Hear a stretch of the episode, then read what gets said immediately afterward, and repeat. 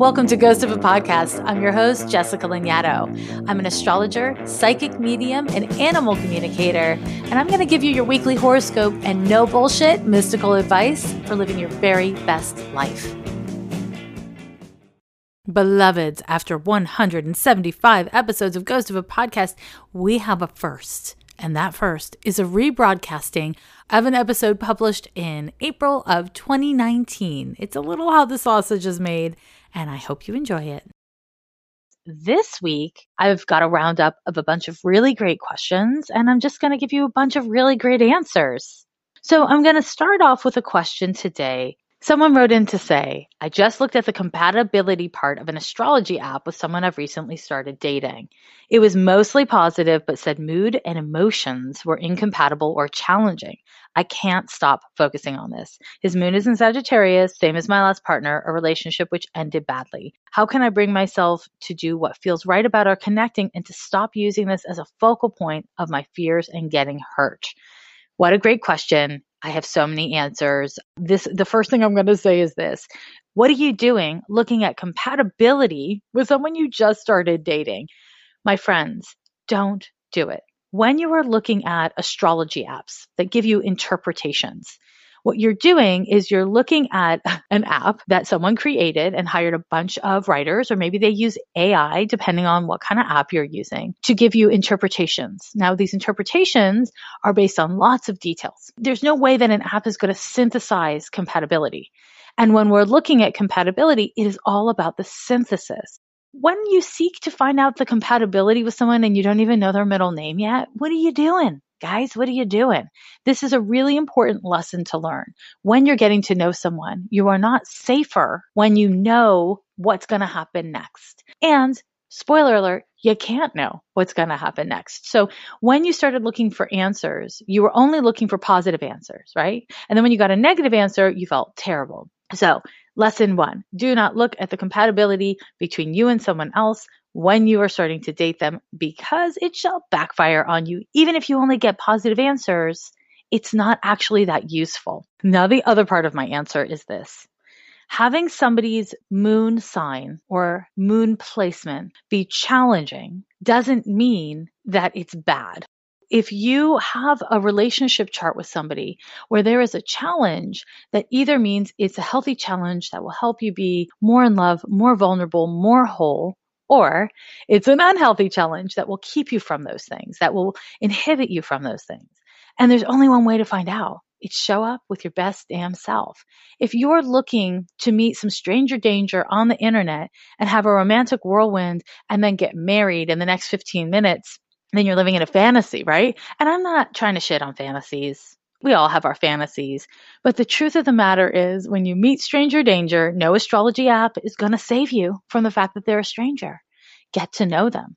Be authentic and honest about who you are and be mindful about who this person reveals himself to be to you. And over the course of time, you can decide if you trust him. You can decide if the sex is good. You can decide if your heart skips a beat when you're around him. But you can't figure those things out through astrology and certainly not through an astrology app in advance. So don't even try. Okay, my next question is a little bit more in the weeds astrologically. The questioner says, I'm curious about relocated charts versus natal charts. I'm currently living in Montreal, Quebec since July of 2003, but was born in Calgary, Alberta. Should I be studying both charts? How can I get my relocated chart? So, First of all, a relocated chart is basically casting your chart for the city that you actually live in. I definitely don't think, unless you're an astrologer, that there's a reason to be studying your relocated chart. If you're an astrology fan or an astrology student, just focus on your birth chart because that is the central thing that is going to empower you to have a healthy and whole life. Point final on that one.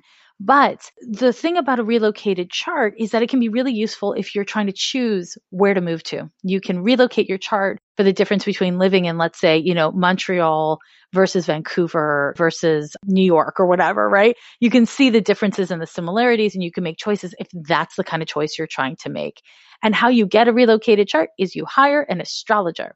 Another listener asked a really exciting question to me, which is What is your take on shadow work versus light work? Shadow work seems to be the more elusive of the two. This is less of a personal question, though I do wonder if my 12th house stellium inclines me towards the importance of shadow work. Yeah, for sure. If you've got a stellium, a concentration of planets in the 12th house, you are going to be inclined towards shadow work. But here's the thing your question asks me shadow work versus light work. And I don't think that this is a either or a versus. Every kind of light casts shadow. And how do you have a shadow without light? Isn't the very nature of shadow an interaction with light or a response to light? I personally am interested in my work with shining light on dark places and staying present with and investigating, you know, darker places. None of this is is about either or. It's about the interaction between the two. It's understanding that the brighter your light, the deeper your shadow. The more you're willing to be in the shadow, the greater wholeness you can achieve. It's not an either or. It's what are you called to do at this time? What is more graceful and organic to your nature? And what takes more effort? What is a little more challenging to you? Because it's not as organic to you doesn't mean that it's the wrong thing to do or it's bad. So my my friends, I say unto you, do it all. Do it both. And if over the next five years you just are feeling really resonant with shadow work, focus there. But if your whole life is spent in the shadows or your whole life is spent in the light, either extreme is going to come at a cost. And so, what we want to ideally seek is some form of balance that is self appropriate given your nature and your circumstances. The Navajo Nation and Hopi Reservation are extreme food deserts with only 13 grocery stores on Navajo to serve some 180,000 people and only three small grocery marts on Hopi to serve some 3,000 people. These communities also have high numbers of elderly, diabetic, asthmatic, and cancer afflicted individuals, which makes them all high risk for COVID 19. You can make a difference by giving back. Visit NavajoHopiSolidarity.org to learn more about the grassroots, indigenous led nonprofit organization that is raising money for families struggling with COVID 19. Find the link to both the organization and the GoFundMe page in show notes. I have another really great question. I'm trying to conceive and it's going less great than my husband and I would have hoped it would. I was really hoping for an October baby, but since that has passed, I'm just hoping to get pregnant at all.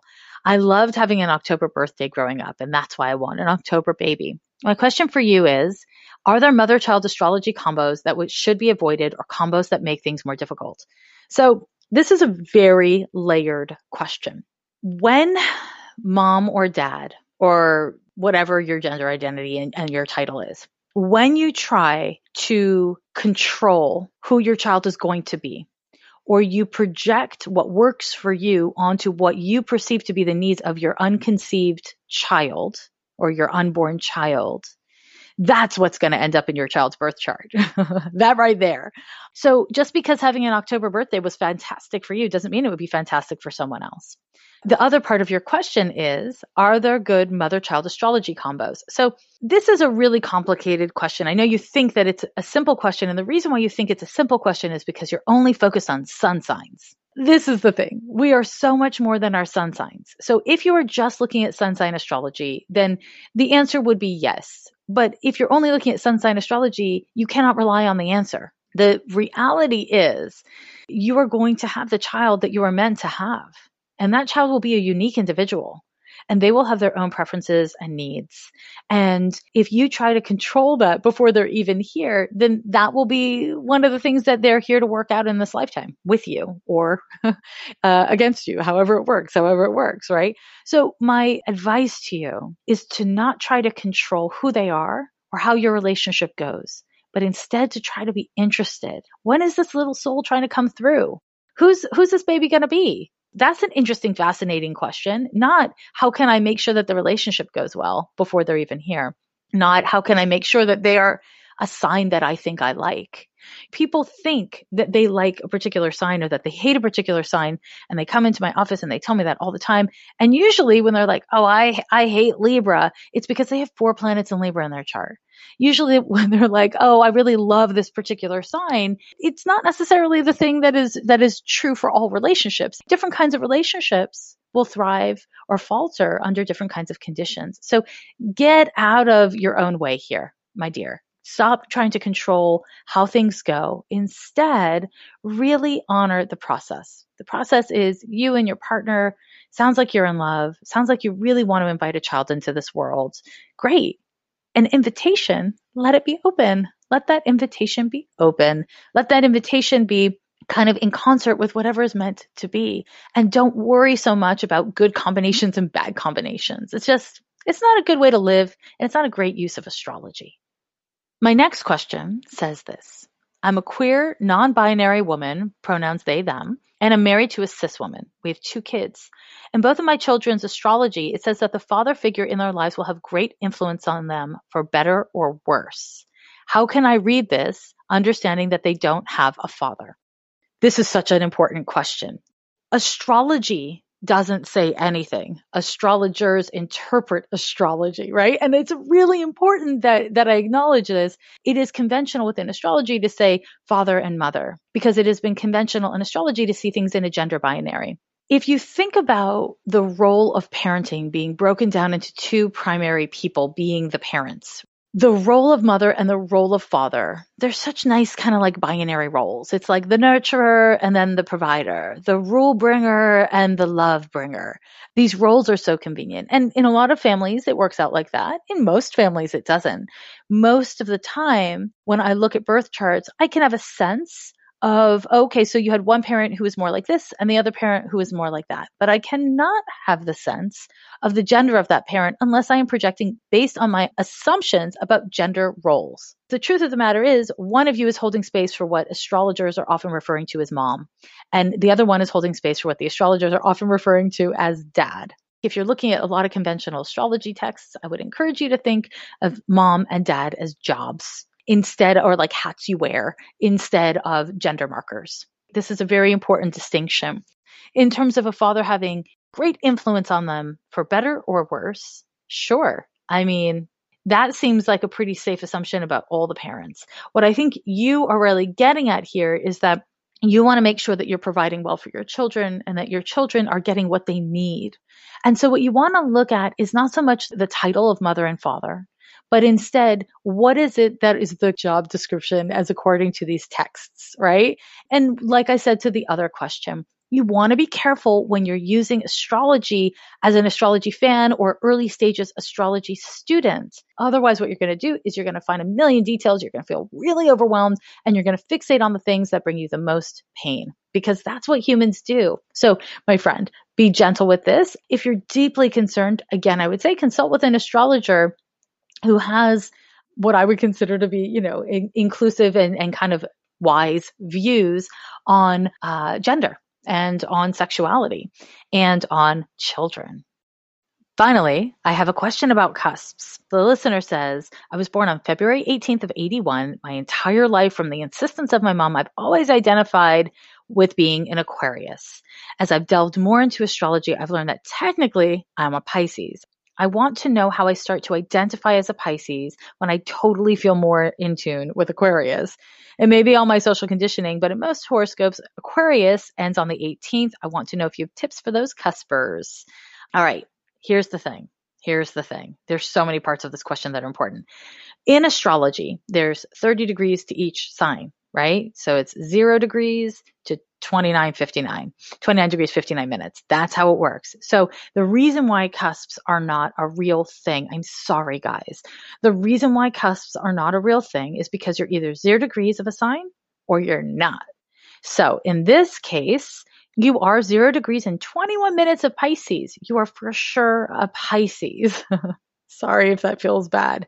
But you're not just a Pisces, you're a full moon baby. You're a full moon baby of a sun moon opposition. Your sun is in Pisces, but the focal planet to your T square between your sun moon opposition is Uranus, the, the ruling planet of Aquarius. You also have Mercury and Venus in Aquarius, and you have Mercury in Aquarius sitting on top of your sun in Pisces. This is going to give you all these things a very Aquarian feel. It is that you are deeply Uranian and not that you're deeply Aquarian. And there is a meaningful difference. Now, that meaningful difference if you're really just an astrology uh, horoscope reader, keep on reading your Pisces horoscope. Just keep on reading your Pisces horoscope. If you want to do deep healing work, then start investigating Aquarius's ruling planet, Uranus, because Uranus unlocks the door to understanding the answer to your questions. Okay. That's really where you're going to find the answer. And this is where astrology is a lot more complicated than sun sign horoscopes. If you are really passionate about using astrology as a tool for self understanding, get ye a book. Get off the internet and get ye a book. Every year they say the end is near, but we're still here. Yeah, we're still here.